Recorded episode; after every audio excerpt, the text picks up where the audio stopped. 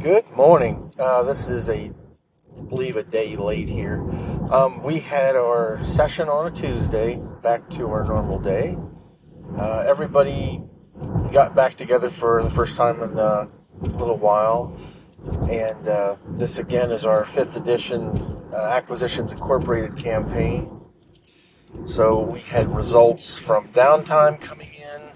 Uh, we had one of our characters had done the previous week had uh, resolved his uh, pit fighting downtime and had a couple of successes and garnered some cash out of that. And another player uh, rolled, got lucky with uh, his his DCs being a little bit lower and ended up with three successes and ended up with a couple hundred gold. According that was the uh, I think that was the Xanathar's guide. Uh, downtime rules are used for that one.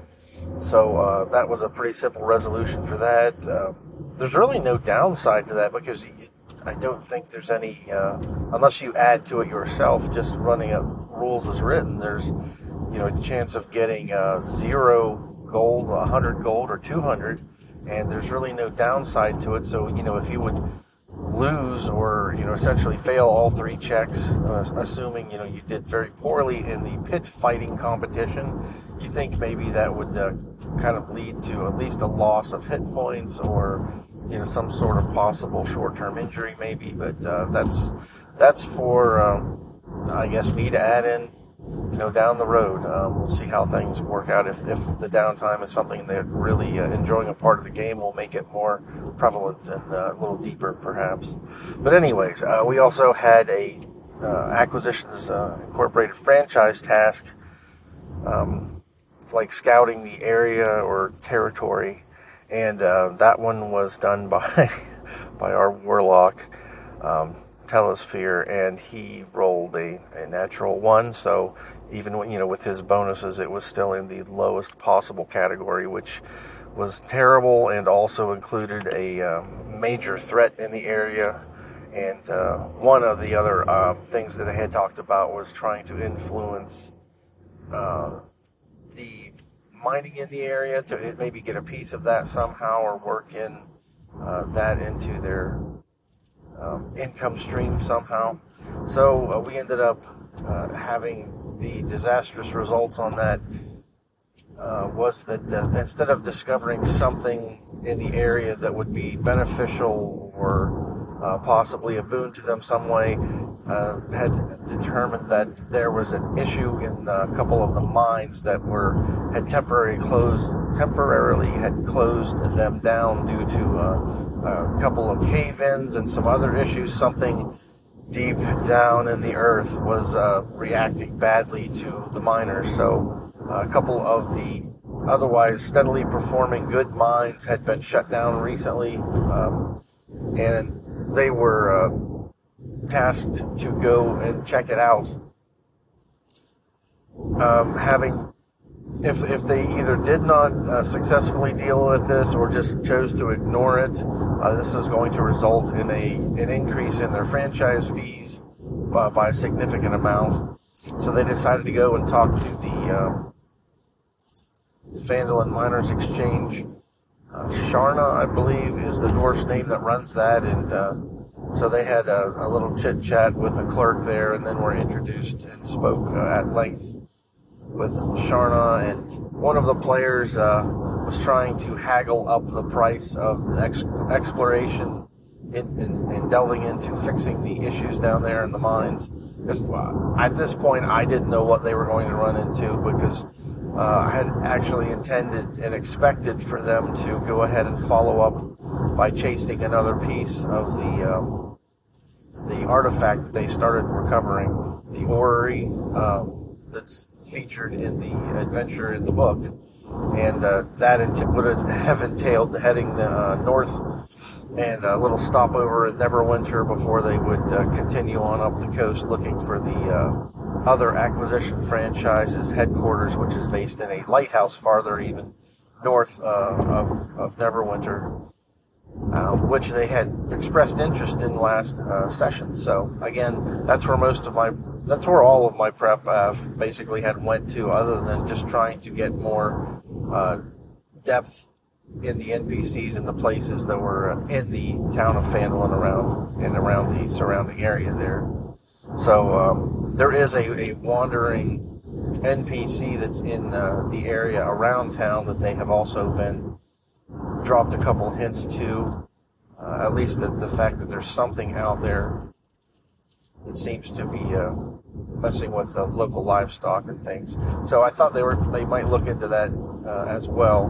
But what I was not really prepared for was when they uh, went and took a big bite out of this issue with the mines and had decided that that's where they wanted to put their focus on this session. So we ended up having uh, some uh, role play with with Sharna and talking about uh, the mines and uh, kind of getting in depth about that as far as the safety, what had been going on, and everything. And um, even though she is a not so good person underneath, uh, ideally she is a trying to put forth strong leadership qualities and really does want uh, Phandalin to become uh, a hub of trade around here. So it, it's in her best interest to go ahead and have things settle down and a steady supply of ore being sent out. Uh, and you know make make her some money and uh, the money you know keep the uh, miners busy around town um, and safe too. So they spent uh, quite a while speaking with her, and uh, during one of the little haggling periods here, where they were, she made an offer for the amount, and they were um, not particularly happy with it, so they were trying to get her to increase uh, her payment. And at one point, uh, our our strong uh, character had decided that he was going to go ahead and um, I forget exactly the way it came about, but basically had challenged her to an arm wrestling contest uh, to, you know, winner will get to uh, either uh, raise or, or lower the uh, amount that they were going to get get paid, you know, having successfully completed the exploration and the things. So uh, he ended up rolling really poorly after doing all this bravado and whatnot, and I think he used a thaumaturgy spell to make his muscles look bigger, and just all sorts of things went into this. And he was getting all pumped up, and then rolls up onto the desk, and so we've got this, uh, you know, this this uh, lady dwarf here who's got some experience as a miner herself and a foreman. And also, she's got pretty decent business acumen. So again, she is trying to run this uh, well, but uh, ends up rolling really well. And my my player rolled not very well, and even with his uh, some extra little bonuses he had in there, completely botches this and loses the uh, opposed strength roll. So he gets his uh, hands slammed down uh, as they actually lost money on this because, um, you know, that was part of the deal. If uh, she won, then uh, she was naturally going to want to pay them less for the same job. So they lost a little bit of profit out on that, but ended up um, I'm using above VTT for this, and as far as linking it through uh, D&D Beyond, as you know, three all three of my players are using it, and um, having unlocked the uh, acquisitions book, I can draw or pull the maps straight into it with really no trouble at all. It's it's been working wonderfully for us, and we also used it for started using it in the Curse of Strahd campaign. And again, um, if you're looking for a D and D Beyond friendly VTT, this is has been working out well um, for us, and I would encourage you to. Um, I think there's a Patreon which I have not used, but there's also a, a couple other ways you can funnel a little bit of money, uh, you know, as a thank you to the creator of this. Um, but anyways, we uh, ended up uh, pulling off or pulling a, a map. I used uh, a cave system map and pulled it within, I would say, less than five minutes of determining what they were going to do. I figured, well, I need to come up with a map for a cave system and I needed to populate it with, with a few things. So I went ahead and grabbed some Grimlocks and um, since they were uh, they've got the the blind sight feature, I went ahead and pulled uh, a couple of drow also. So we are talking about CR one quarter creatures here, and I had four Grimlocks, and initially I had uh, several drow, but um, uh, and, and placed them um, sort of in the center of a cave system here, uh, and the players went exploring and you know found um, where the miners had left this one after a, a, short travel outside of city, outside of the town of Phandalin. They um, went into the mine. There are two different mines they're going to explore, so they were um, catching the one that's farther out initially, and then we're going to double back and stop um, and explore the other one. But uh, things, dice were not in their favor rolling tonight. So again, we had a failed check, which led to a lost um, arm wrestling contest, and then uh, after they took the time. They brought pickaxes just in case. So they uh, attacked a um, the cave in, and after some time had cleared enough of it uh, away to go ahead and move on through it. But considering that I, you know, took that this took a significant amount of time, I had the characters you know, explained how that was going to be noisy and everything. Oh yeah, no problem. Well, let's let's go ahead and keep on seeing what's down here. So I had intended on the next chamber containing a, a chasm, and at this at the, by the time they got through, the noise and everything would have drawn the attention of of the inhabitants who were still there, which again the Grimlocks and the uh, the Drow. I don't know the, as far as the lore of everything if those two would actually work together, but I kind of had the Drow being uh, in charge of things and them directing the Grimlocks as their frontline fighters. So they had already cast a, a globe of darkness once they saw the people um, on the other side were starting to come through, and uh, had the Grimlocks positioned there, waiting inside the the globe. So the characters, uh, once they realized they had cleared out everything, they had, they were using dark vision at the time, and I told them, um, you know, gave a description of, of, of the tunnel there, and then I said, you know, I said no matter what, you know, one of them opened or lit a lantern. I said, there, you know, you, you see a wall of blackness ahead of you, and your light doesn't penetrate it. Your dark vision, you can't see into it or beyond it. So naturally, uh, the uh, first character that wanted to investigate just strode into the globe of darkness.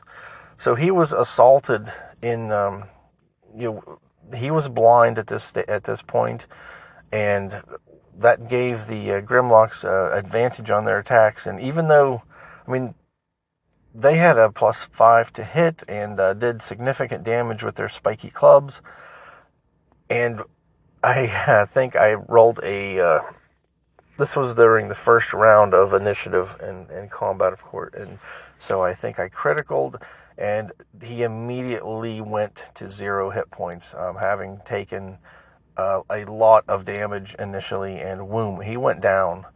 And um, one of the other characters was going last in initiative, and another uh, character was about midway through. So we had a lot of enemies acting and I had everything was hidden on the map from them because they're at this point they were blind, so they didn't see how many uh, Drow were behind the globe of darkness. They didn't initially know how many Grimlocks they were facing or what they were facing, and, until they actually finally, several rounds later, drew them back into the tunnel out of the darkness. So um, that's when the fight became a little more fair. But uh, one of the other characters had uh, stabilized our fallen fellow, and uh, so he ended up downloading. I think it was Star Wars Battlegrounds or something like that on his, you know, on his computer while he was out of action because he wasn't even making death saves at this point. He was just stabilized, and I had left him alone. I didn't try to kill him because I was starting to freak out because I had we had talked about this. These rolls were being made out in the open. They saw the damages, they saw the to hit rolls, and they were rolling terribly. They were getting creamed.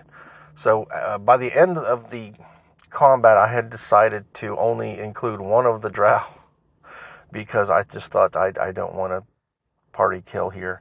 So they ended up uh, finally coming through and and with victory uh, by the skin of their teeth. I think one of the players was down to five hit points. Another one, you know, had been dropped early, early on, uh, so they had only two players for most of the combat, and then the third was down to less than ten hit points. Now these are all third third level characters. So we went ahead and finished uh, the exploration of the caves, and they saw, you know, what had caused at least the issues here in this mine. I'm not sure yet what's going to be in the other mine. I don't know to continue this theme here or to mix it up a little bit. I think I might do that just to uh, something that would make sense but also be a little different. So we'll see how that goes for next week.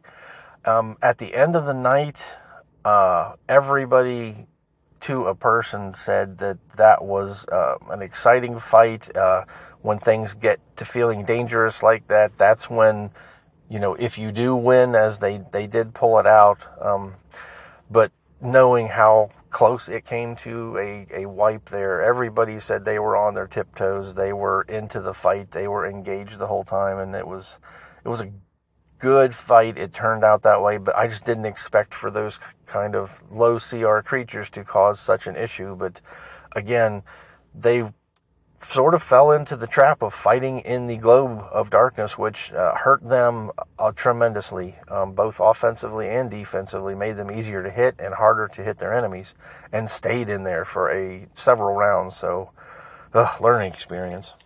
So a long recording today, a um, little over 15 minutes. Uh, again, this is a journal to try to track how things are going as far as running games. Uh, mostly still uh, in the fifth edition stuff. Uh, got some other things we want to try. We're coming up. Uh, we're definitely going to give Pathfinder uh, t- second edition a shot, but uh, we'll see how that goes. Um, and again, a couple days later than we normally play, or this is being recorded a couple days later than normal. Usually I hit it Wednesday, uh, the morning after, and it's uh, Thursday, the morning after. So, anyway, um, Happy New Year, everybody, and we'll talk to you later.